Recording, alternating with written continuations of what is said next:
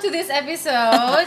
ya And in this kan? episode kita mau ngobrolin soal sesuatu yang uh, needs to be talk about, Yes. tapi nggak banyak uh, resources, nggak banyak orang yang ngobrolin soal ini. And that is basically about the behind the scene truth tentang healing and wellness world. Oh yes. Apalagi sekarang itu kan dunia health and healing tuh lagi booming banget ya Beb ya.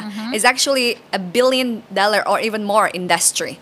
Karena semakin uh, gilanya dunia, semakin butuh juga orang buat healing. Knowledge ini. Exactly. Gue tadi sebelum kita mulai record, walaupun mungkin kayaknya udah di record nih tadi, bahwa um, gue bicara sama Caca kayak when you already started this journey tentang healing, gue kayaknya masih cengengesan ya beb ya, masih kayak don't take life, didn't take life seriously, but you were already on the path. Nah, I mean knowing who you are, gue yakin juga banyak orang juga tahu udah udah tahu lah ya tentang dikit-dikit cerita healing lo. Nah, gue penasaran deh. uh, sebelum kita ngobrolin tentang actually what is actually happening behind the scene other than dunia healing tuh kayaknya love and light gitu kan, rainbow and butterflies.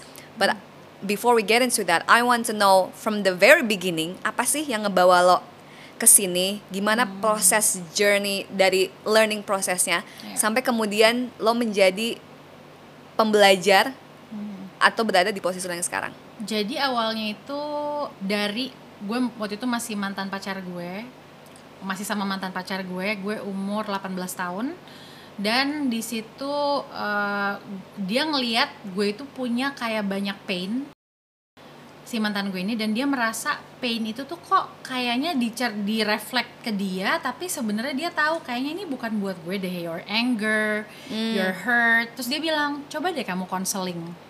Kebetulan nyokapnya konselor dan dia sendiri pun pernah proses konseling. Mau di upsell ya sama anaknya, jagoan jagoan. Hah? bercanda bercanda. Upsell. Nah, terus udah gitu dia juga pernah konseling. Terus gue akhir awalnya gue yang kayak Hah ngapain konseling? Gue gak bermasalah selama ini ah, gue ada masalah apa pun gue bisa handle sendiri. I'm good, I'm fine. Tapi dia ngajak-ngajak-ngajak terus terus lama-lama gue berpikir ya mungkin gak ada salahnya kali ya ya udahlah gue akhirnya konseling gitu. So it started from there. Dan di situ gue belajar uh, tentang gimana kita berkomunikasi sama orang lain. Banyak banget lah tentang kayak uh, trauma inner child gue. Terus juga soal self worth gimana gue menimbulkan itu dalam diri gue. Dan lain-lain dan trauma-trauma yang perlu di healing tuh jadi keluar semua gitu. Ya. dan uh, it was very interesting karena ketika awal-awal journey dan gue rasa ini nggak gue doang ya tapi bagi semua orang mungkin most people yang memulai healing journey-nya tuh akan merasa excited Ya. karena there's a lot of high in healing journey Ya. kayak lo dapet insight baru tentang diri lo oh gue gini bisa dipetain gitu bisa di mind map bisa di mapping oh gue gini karena you can connect the dots Ya. kayak itu nyambungnya ke sini pantas gila ya ternyata yang ini oh ini karena ini oh my god it all makes sense now and you get a lot of energy and jolt from that yang membuat gue termasuk gue jadinya tuh belajar dari semua almost semua sumber atau guru atau terapis atau healer yang gue kenal pada saat itu Hmm. Dan- Itu umur itu umur 18 sampai Correct. 20 lah ya nah terus Tuh kan eh, benar saat gue masih cengengesan lo udah mulai journey ini. dan itu kayak shadow work I did Ya. shadow work Wow. pada saat itu Dan terus udah gitu uh, gue juga inget di masa itu tuh saking gue ngerasa full of wah banget gitu kan full of energy dengan healing work ini gue menyebutkan diri gue sebagai dengan bangga ya personal growth junkie gue menyebut diri gue itu Hmm. nah tapi at some point gue menyadari bahwa ini kan berjalan terus ya yang namanya proses healing Ya, karena ya. hidup itu kan ada aja lah ya pasti another new trauma, another new problem yang membuat kita sampai mati. Healing itu is a lifestyle buat gue. Hmm. Healing itu bukan kayak ya udah tahun ini aja nanti abis itu udah enggak. For me it's like that. Nah terus ada satu momen ketika gue umur gue lupa umur berapa, di mana gue menyadari bahwa wow kalau gue learning, learning, learning karena gue pembelajar, gue suka belajar dan gue suka healing gue terus-terusan nih satu lalu lanjut ke yang kedua lanjut ke yang ketiga lanjut ke yang keempat personal growth junkie gue jadinya tuh intellectually di kepala gue banyak pengetahuan tapi itu bisa jadi berbahaya Hmm, kenapa? karena gue nggak memberikan diri gue waktu untuk emotionally, spiritually memproses apa yang terjadi dan apa yang baru gue sadarin. Kayak misalnya gini deh, lo abis mengalami musibah tertentu kan pasti kan lo butuh kayak waktu untuk menyadari oh my god itu baru terjadi loh. Misalnya gue baru mobilnya tabrakan, misalnya nabrak nabrak nabrak pinggir jalan aja tapi lo aman gitu ya. Yeah. Itu aja lo butuh shock dulu Ya. Lo butuh shock dulu lo butuh kayak oh my god gue harus hati-hati dan lo harus memproses itu nah kalau shadow work kan yang dipelajarin gak hanya sekedar nabrak pinggiran jalan Ya. lo mempelajari trauma-trauma besar dalam hidup lo Ya. yang butuh proses spiritual tuh lebih besar gitu pernah ada yang bilang gini Ca, setelah yang healing proses healing work kali ini gue minta lo sampai mungkin satu bulan lagi jangan do another healing work at all karena ibaratnya lo itu habis menyadari pain-pain dalam diri lo dan itu tuh kayak analoginya kayak you just experience a spiritual surgery, operasi spiritual, operasi mental, psikologis. Dan untuk operasi kita butuh recovery berapa lama? Kalau lo operasi tulang lo patah, atau lo operasi jantung atau apa kan lo butuh recovery lama. Nggak langsung lari ya kak ya? Iya, tetapi ini secara psikologis, Yes. mental, spiritual gitu. Jadi bahayanya kita menganggap diri kita personal growth junkie adalah kita jadi nggak pernah mengintegrate atau memproses yang sebetulnya perlu diproses. Got it. Dan itu bisa kelihatan loh sih dari kayak muka kita, kita bawaannya tuh jadi kayak lemes, kayak kayak apa sih kusam Yeah. gitu ya. Itu bisa kelihatan karena kita do from another healing modalities ke another healing modality, another healing modality. And I also want to highlight kayak I think karena lagi musim banget ya kayak healing tuh zaman sekarang terus and I've been there as well then terus tiba-tiba juga banyak banget healer baru gitu kan. I mean it's good but also I think it can create a lot of distraction. Kayak instead of like kayak oke gua uh, ada masalah nih gue butuh untuk dibantu di sini. Instead of like okay let me go deep into that mau itu sama satu terapis mau itu sama apa.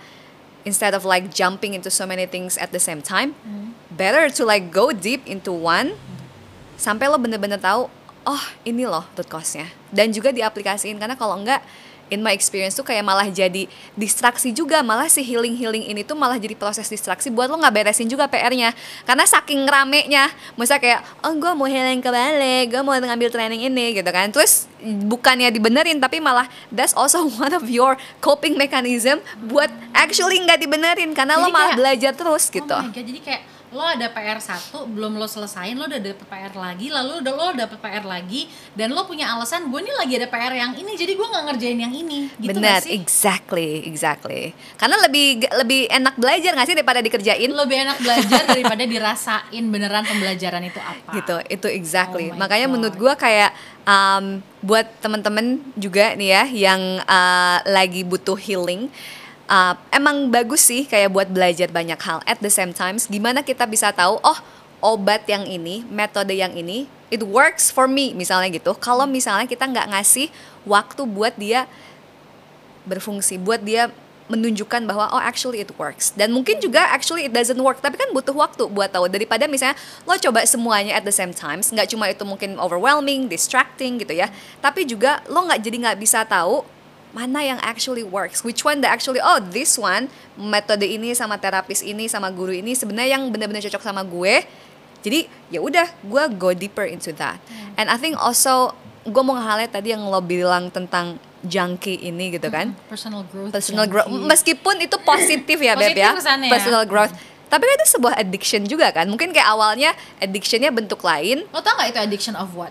What's that? It's an addiction of clarity oh and it's menarik. not healthy at all. Karena tetap addiction ujungnya kan? Tetap itu addiction dan kedua hidup itu sering kali kita ngalamin yang namanya nggak ada clarity. Hmm. ketika lo punya addiction terhadap clarity kejelasan tapi hidup ini lagi menaruh lo di chapter yang semuanya nggak jelas gimana lo bisa hidup? Gimana lo bisa coping? Gimana lo bisa nafas? Gimana lo bisa tenang? Gimana lo bisa tidur?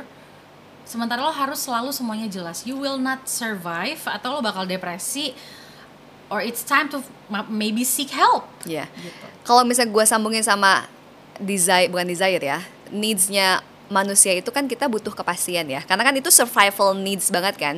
Survival needs kita butuh kepastian. Karena kalau nggak kepastian kayak besok gue nggak tahu mau makan apa kan itu apa triggering banget kan. At the same time paradoksnya adalah dunia ini yang certain adalah uncertainty gitu kan. Jadi kayak the in a way adiksi kita untuk belajar, untuk uh, nyari ilmu baru, dapat jawaban. dapat jawaban itu juga bisa jadi salah satu bentuk actually you're still playing in that survival needs. Lo belum actually ascend. Nah, kemudian pertanyaan yang gue penasaran dari pengalaman lo sendiri, itu akhirnya gimana sih lo kayak eh Ca sebenarnya ini juga sebuah bentuk coping mechanism. Eh Ca sebenarnya ini Oh juga lo masih bentuk uh, wound lo sebenarnya dengan lo uh, kayak terus-terusan belajar tapi nggak diintegrasiin, tapi nggak dikasih waktu kayak di sesi di sesi di episode sebelumnya kan kita ngebahas tentang kayak mau tapi juga ada waktunya tuh. Nah, gimana lo bisa akhirnya actually let me process this kayak gitu. Eh,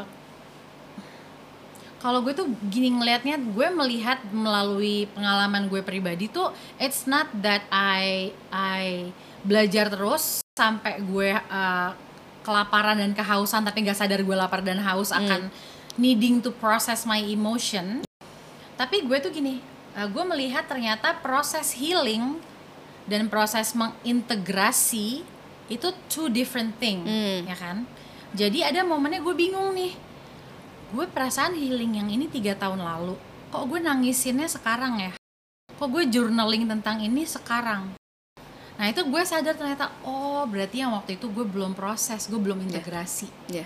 gitu dan gue juga mempelajari selain oh ternyata every healing needs integration walaupun Yeah. mungkin orang uh, ada yang melakukannya loncat-loncat yang ini healing dulu integrasinya nanti mungkin belum siap juga kan karena Yeah. kadang-kadang orang yang melakukan a lot of healing work and learning dan mereka nggak mau memproses itu karena mereka belum ready tapi mereka udah secara lo, kepala nih Udah tahu gitu ya. gue udah siap secara intelektual buat belajar dan gue pengen tahu nanti deh gue prosesnya nanti aja yang penting gue tahu dulu karena Yeah. ya mentally dia belum siap atau Yeah. mungkin bisa damaging malah Yeah. buat dia kalau dia memproses itu sekarang ya nggak Yeah. sih because maybe it's too much kalau Yeah. luka batinnya banyak Exactly, exactly. ya kan dan another thing adalah tentang uh, kalau kata uh, one of my mentor tuh bilangnya discernment Hmm. dan gue juga baru tahu artinya discernment setelah gue ngobrol itu sama dia nah itu adalah ketika kita kan kayak yang lo bilang ya sekarang banyak banget healer di YouTube di uh, Instagram social media dari West World dari Indonesia dan banyak banget source of knowledge. Nah di situ tuh ternyata gue belajar oh nggak semua yang gue dengar harus gue jadikan pedoman hidup. Yang gue jadikan pegangan gue adalah yang sesuai dengan values gue, yang sesuai dengan keterbatasan gue, karena semua orang pasti punya keterbatasan dong. Ya, dan juga yang sesuai dengan kondisi culture gue. So itulah namanya discernment. Gak semua yang lo terima itu benar buat lo. Gitu. Jadi discernment tuh memilih kayak discernment yang ini gue nggak mau dengerin, bukan karena dia ngasih pembelajaran yang jelek atau karena dia salah atau dia menyesatkan atau ada juga sih yang menyesatkan ya juga ada gitu cuman maksudnya tapi lebih karena lo nggak cocok buat gue mungkin nanti tiga tahun lagi gue dengerin lo bisa jadi cocok loh. Benar. ada yang kayak gitu kan? Bisa juga. Ya. Makanya kenapa intinya tema utama episode ini tuh adalah we want to help you understand the healing process nggak cuma soal ya udah lagi rame apa? Lagi rame guru siapa atau terapi siapa? I'm gonna learn about this. Tapi tentu juga there's something that you need to be aware of. Kayak misalnya seberapa sering sih lo belajar Uh, prosesnya seperti apa sih? Dan juga termasuk nyari gurunya juga gitu. Karena tadi gue bilang di awal kan si industri health and wellness ini tuh a billion dollar industry and maybe even more and it keeps growing. Karena ya banyak banget interestnya sekarang soal dunia kayak gini. Dan unfortunately banyak juga orang-orang yang mungkin aji mumpung lah atau pengen you know take for their own benefits just because there's so many people interested. Mau itu ada apa istilahnya orang-orang yang mem- memanipulasi dan memanfaatkan situasinya buat financial for their other benefits sexually. Misalnya kan sexual predator juga Kayak banyak. cerita lo yang waktu itu iya misalnya, gitu. ya. makanya menurut gue juga um, the process of healing as much as mungkin di dalam diri kita kayak gue pengen cepet sembuh gue pengen Hmm. better gitu. Itu juga penting untuk bisa discern buat kayak membedain mana nih kapan nih prosesnya kapan di stop dulu kapan istirahat dulu. Dan juga yang pengen gue bahas juga pentingnya untuk memilih orang yang tepat nggak cuma buat pasangan. Tapi juga partner buat ngebantu proses penyembuhan. Karena here's the unfortunate thing is that like I mentioned in the other episode bahwa berhubung gua pernah di industri ini gitu ya uh, lebih dari uh, satu dekade dan um, nggak cuma di Indonesia tapi di negara-negara lain. Jadi meskipun nih orang-orang healer teachernya itu beda nationality, they're still human, right? And the needs to keep bettering ourselves, kebutuhan untuk sembuh itu juga universal. Makanya it's sad to see that ada orang-orang yang butuh untuk menjadi lebih baik, tapi kemudian ketemu sama orang-orang yang memanfaatkan mereka, kayak gitu. Dan gue gue sebelum gue bahas what I think about this and my experience, gue pengen tanya tentang your point of view. Gimana sih lo decide tentang ini terapis atau ini guru yang cocok buat gue? Itu based on apa sih dan gimana kayak lo decide I I, I wanna go with this. Kalau gue, personally gue ngikutin intuisi gue. Tapi pernah juga gue mengikuti intuisi gue, lalu gue memilih seorang spiritual guru yang end up-nya nggak enak. So, jadi tapi nggak berarti juga semua yang dia, jadi gini, gue tuh ngabisin waktu tiga hari sama dia di sebuah kota. Di kita nginep di satu satu retreat villa gitu lah ya untuk kayak ngikutin program dia from like 8 a.m. in the morning dari jam 8 pagi sampai jam 9 malam tuh gue full sama dia do all the healing work terus udah gitu uh, end up-nya nggak enak dan gue jadi melihat dia kayak ini uh, can I trust my intuition? Uh, tapi gue mikir mungkin intuisi itu nggak bisa mungkin intuisi itu nggak salah. Cuman karena gini ada banyak pembelajaran dari dia yang sangat bagus juga dan bahkan masih gue pakai sampai sekarang. Gitu loh. Tapi mungkin bagi orang-orang yang nggak tahu nih intuisi gue ini kuat atau enggak intu intuisi gue untuk asal milih tanpa tahu backgroundnya si guru atau healer ini tuh seperti apa itu uh, oke apa enggak nih intuisi gue gitu kalau yang meragukan itu menurut gue sih we need to know. Ya. kita perlu kayak tahu mungkin ya misalnya kita ada satu sesi dulu sebelum bener-bener sesi healing dengan si uh, terapis ini kita ngobrol casual dulu sama dia kita kenalan dulu gitu. Kita tahu background dia apa interest dia apa fokusnya dia tuh di topik apa pengalaman-pengalaman dia menghandle cases seperti apa aja itu perlu tahu. Terus cara dia tuh untuk tools-tools yang dia pakai untuk healing apa aja. Terus dia juga perlu tahu kita dia bisa nggak ngehandle kalau kliennya tuh punya isu kayak kita yang bla bla bla bla bla. So untuk memilih itu banyak banget caranya sih tapi yang pasti harus dipilih. Benar. Kalau dari pengalaman gue ten- tentu selain intuisi itu penting untuk didengarkan walaupun kadang kalau misalnya lagi galau nggak bisa juga 100% relying sama intuisi karena mungkin juga itu bukan intuisi itu cuma kayak Fear, fear. Bisa benar. Yang menutup dirinya disguising sebagai this is your intuition darling gitu ya. Menurut gue penting tentu pertama credibility-nya. Dia beneran credible certified atau kayak background pendidikannya apa. Karena mau nggak mau ya kita harus cek formality-nya gitu. Itu pertama. Yang kedua mungkin testimonial. Mungkin kayak sesim paling which is probably yang paling better adalah dari orang yang lo percaya dia udah pernah dapat uh, terapi sama orang ini and if that works then that's that may be another apa uh, checklist. Yang ketiga menurut gue juga yang penting adalah yang tadi lo bilang kayak lo tes dulu nih kayak kalau mau beli sesuatu aja kue lo dikasih tester gitu ya.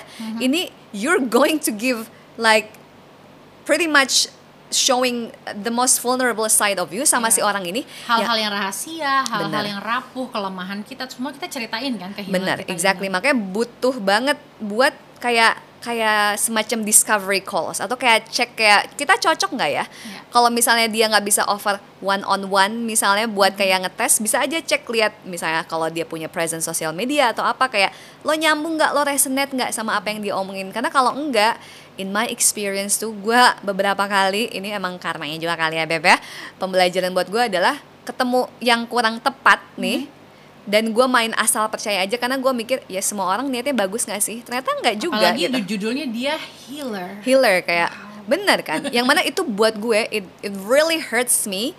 Kayak misalnya the fact that kok lo memanfaatkan vulnerabilitas gue sih gitu kok ternyata lo memanfaatkan Ini pengalaman lo pribadi. pengalaman gue pribadi kayak yang kemarin gue cerita guru gue ada yang ternyata pengen uh, ujungnya having sex gitu kan tapi kayak disguising itu sebagai kundalini initiation misalnya atau banyak kalau di ubud mah banyak cerita-cerita yang rame kak ya dari mulai kayak um, financial control kayak misalnya uh, What do you mean by financial? Kayak misalnya contoh ada satu guru uh, dia sebenarnya pernah kerja di salah satu yoga studio besar di Ubud, I think you guys know.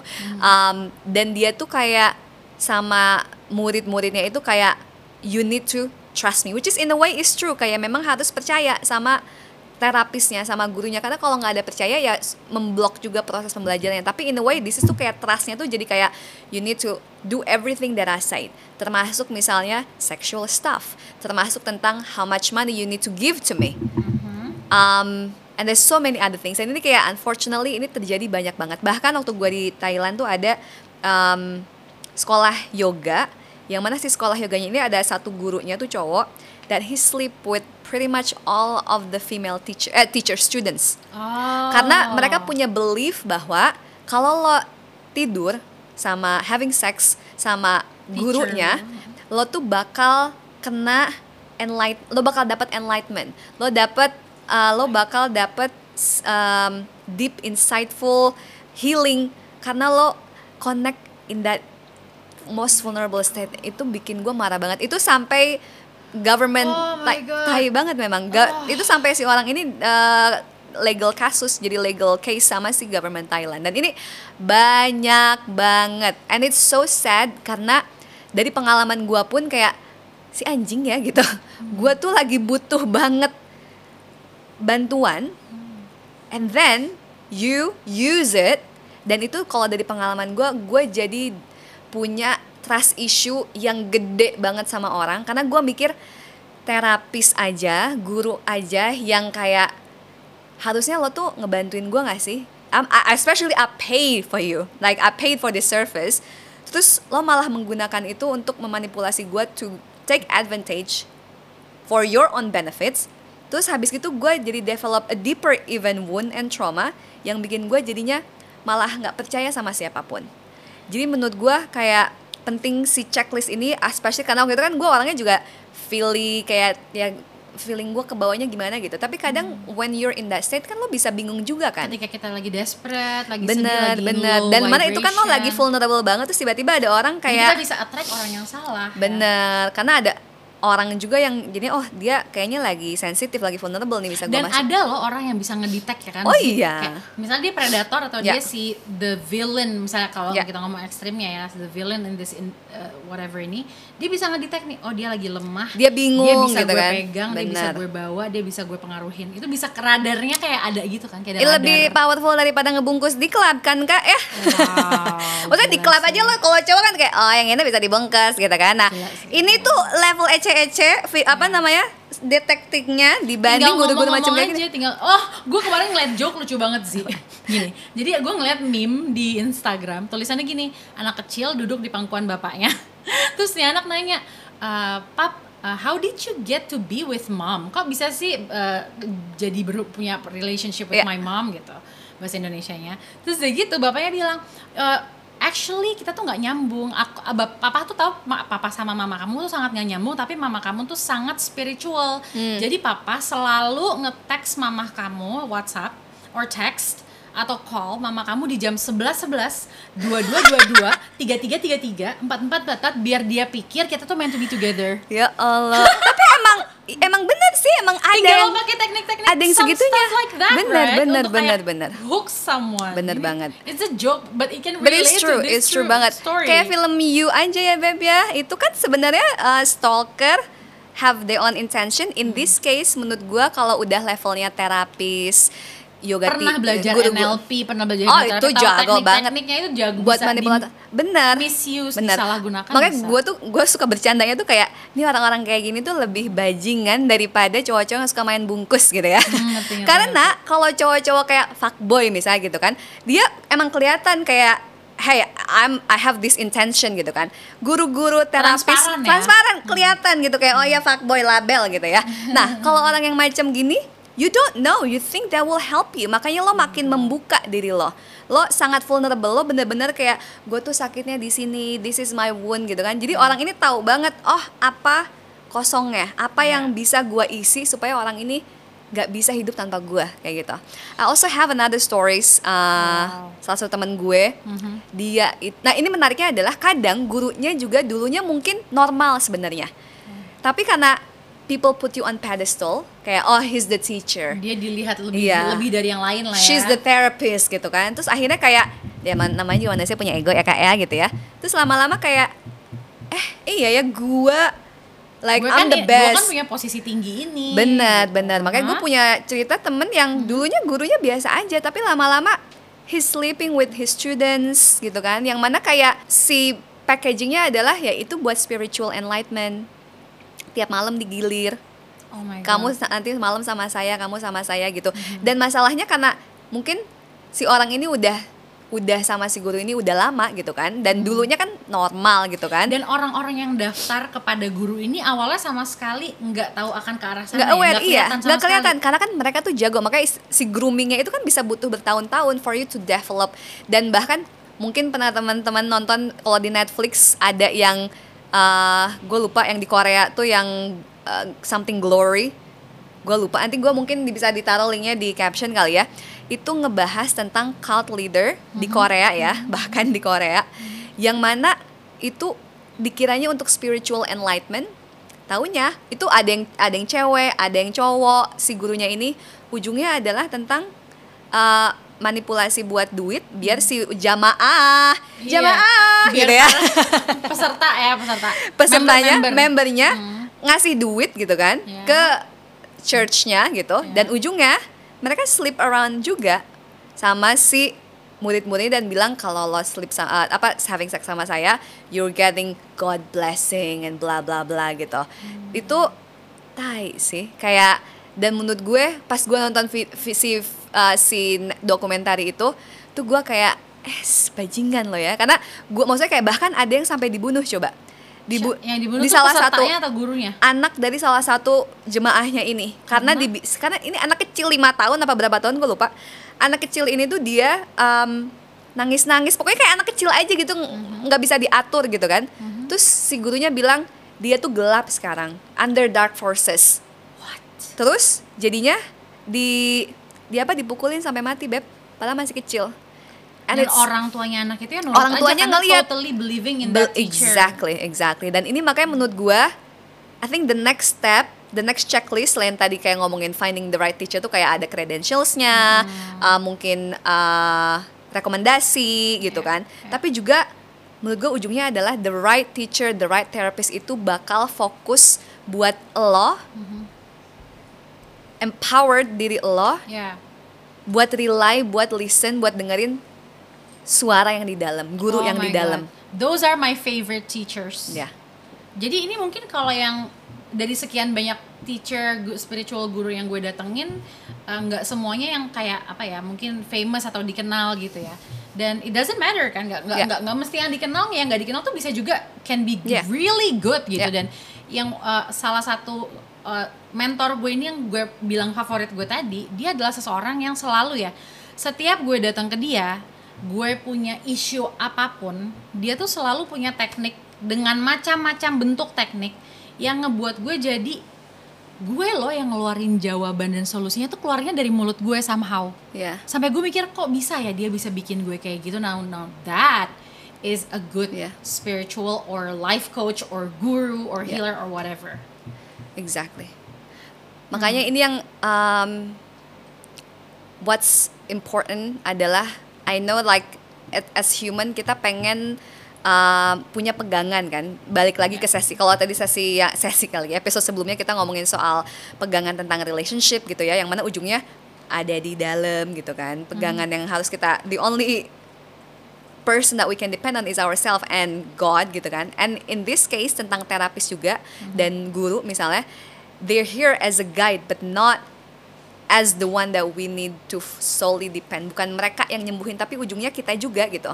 Kayak di episode sebelumnya gue pernah ngejelasin tentang kayak kalau lo dipijet misalnya, lo lo lo lo juga harus punya kemampuan untuk pertama datang terbuka meskipun si orang si gurunya ini atau terapisnya ini dia jago mijetnya gitu ya tapi kalau lo juga nggak terbuka nggak nggak allowing nggak si- ngasih tahu nggak- sakitnya di mana sakit di mana gue tuh butuhnya ini gitu itu nggak progresnya nggak akan ke mana-mana. Makanya sebenarnya it takes two person the therapist and also you. Dan karena itulah is very important penting banget nggak kayak mendewakan guru, nggak Iya. mendewakan misalnya terapis. Karena kayak misalnya kalau nggak ada orang ini gue nggak bisa sembuh. Karena ujungnya you're allowing the healing process dan ujungnya tadi balik lagi the most important kayak quality ya ada di terapis atau di guru adalah orang-orang yang reminding you, empowering you bahwa healingnya tuh ada dari dalam. Makanya ngomongin soal self healing itu adalah emang sebenarnya badan kita tahu gitu. Dan terapis yang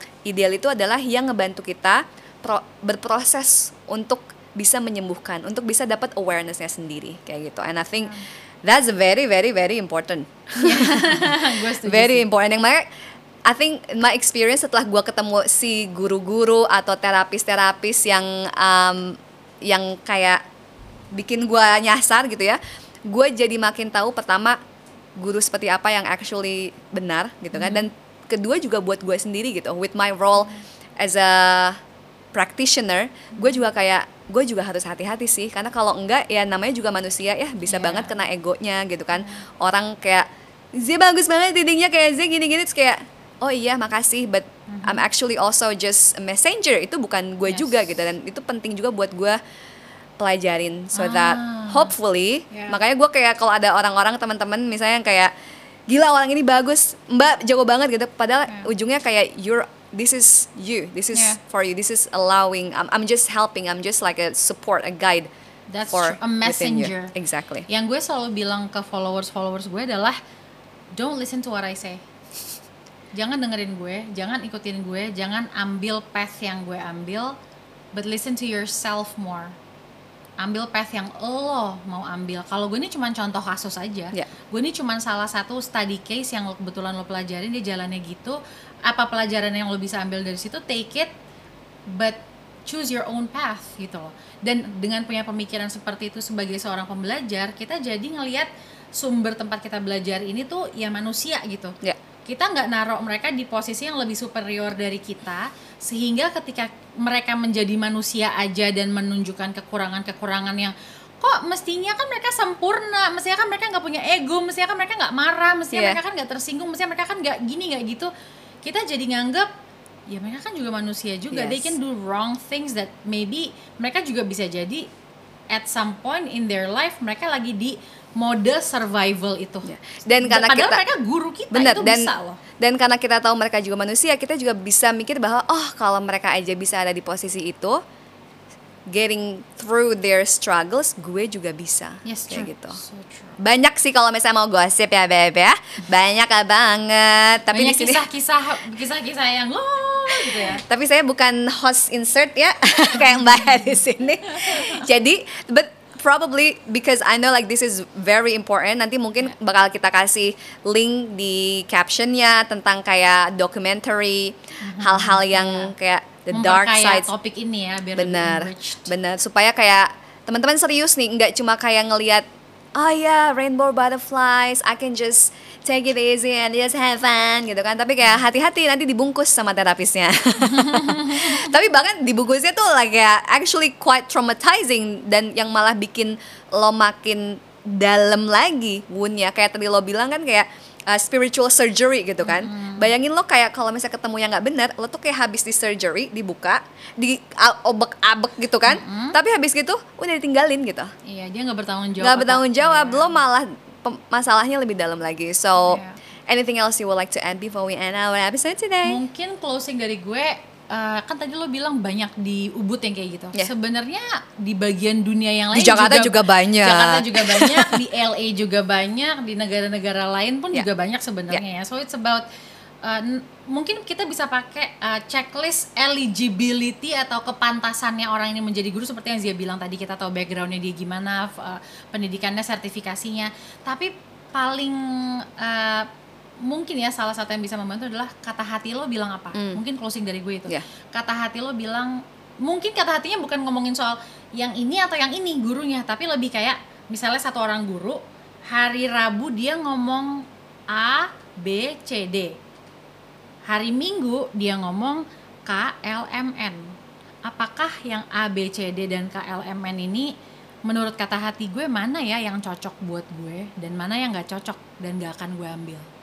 So it's more about that. Yeah. Jadi kalau misalnya kita ketemu guru yang emang nih ternyata dia punya niat buruk atau dia punya sesuatu yang gak bermanfaat, bermanfaat buat kita dengan teknik itu kita udah ngejaga diri kita dari awal. Ya. Kalau dari gua yang mau gua tekanin adalah um, the most important teacher is a teacher within. Guru yang di dalam, intuisi yang di dalam sama kayak lo bilang. Dan kalaupun misalnya let's say intuisi gua kemarin bilang yang ini ternyata gua ditipu juga misalnya gitu. Um, ternyata it wasn't actually the right person, the right teacher, the right method for me. Enggak apa-apa juga karena gue pernah di situ.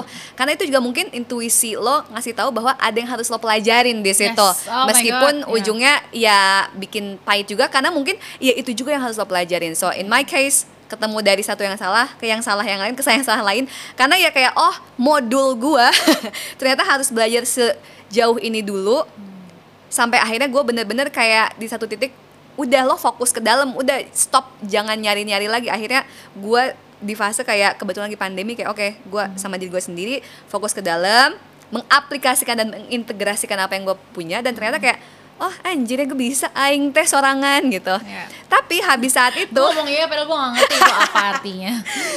oh akhirnya gue bisa ya ternyata Ah, sendiri gitu karena sebenarnya ya itu oh ternyata integrasi ya karena selama ini gue juga belanja ilmu gitu Hmm. gue juga sana sini sana sini tapi belum diaplikasiin bener-bener juga dan akhirnya juga saat gue ketemu terapis yang benar guru yang benar gue bener-bener lebih mengapresiasi sih so for example I have my teacher my meditation teacher karena gue ada tahu cultish teacher tuh kayak gimana. Pas saat gue ketemu guru gue yang mana kayak there is no financial exchange sama sekali dia mong udah dari kecil dan I was like fokusnya dia adalah jangan dengerin saya always question what I said.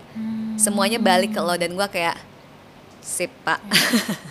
That's when I'm like I found the right teacher kayak gitu. So hah akhirnya Akhirnya episode ini keluar juga because we, this is one of the episodes yang kita paling excited untuk share. sebenarnya ya sampai sebenarnya kita bingung pas mau bikin Sebenarnya semuanya kita excited, cuman yang satu ini kan unik karena jarang dibahas. Jarang banget dibahas. The apa ya hard side atau Yeah. dark side of the healing field gitu kan. yang mana kalau misalnya mau di, ditaruh di marketing itu kan nggak nggak menjual ya kayak Iya. nanti tapi justru berhubung karena kita berdua udah berkecimpung dan udah tahu banget si pahit-pahitnya yang mana actually this is very important so we hope that by sharing this episode Mm-hmm. uh, teman-teman jadi lebih discern lagi teman-teman jadi lebih Tahu ya. tahu lagi dan Lebih tahu yang mana bisa yang lebih ngeproses lagi nge- apa bikin progres lagi buat healing progressnya Thank you so much for watching. Sampai ketemu di episode berikutnya. Holistically. Bye. Bye bye.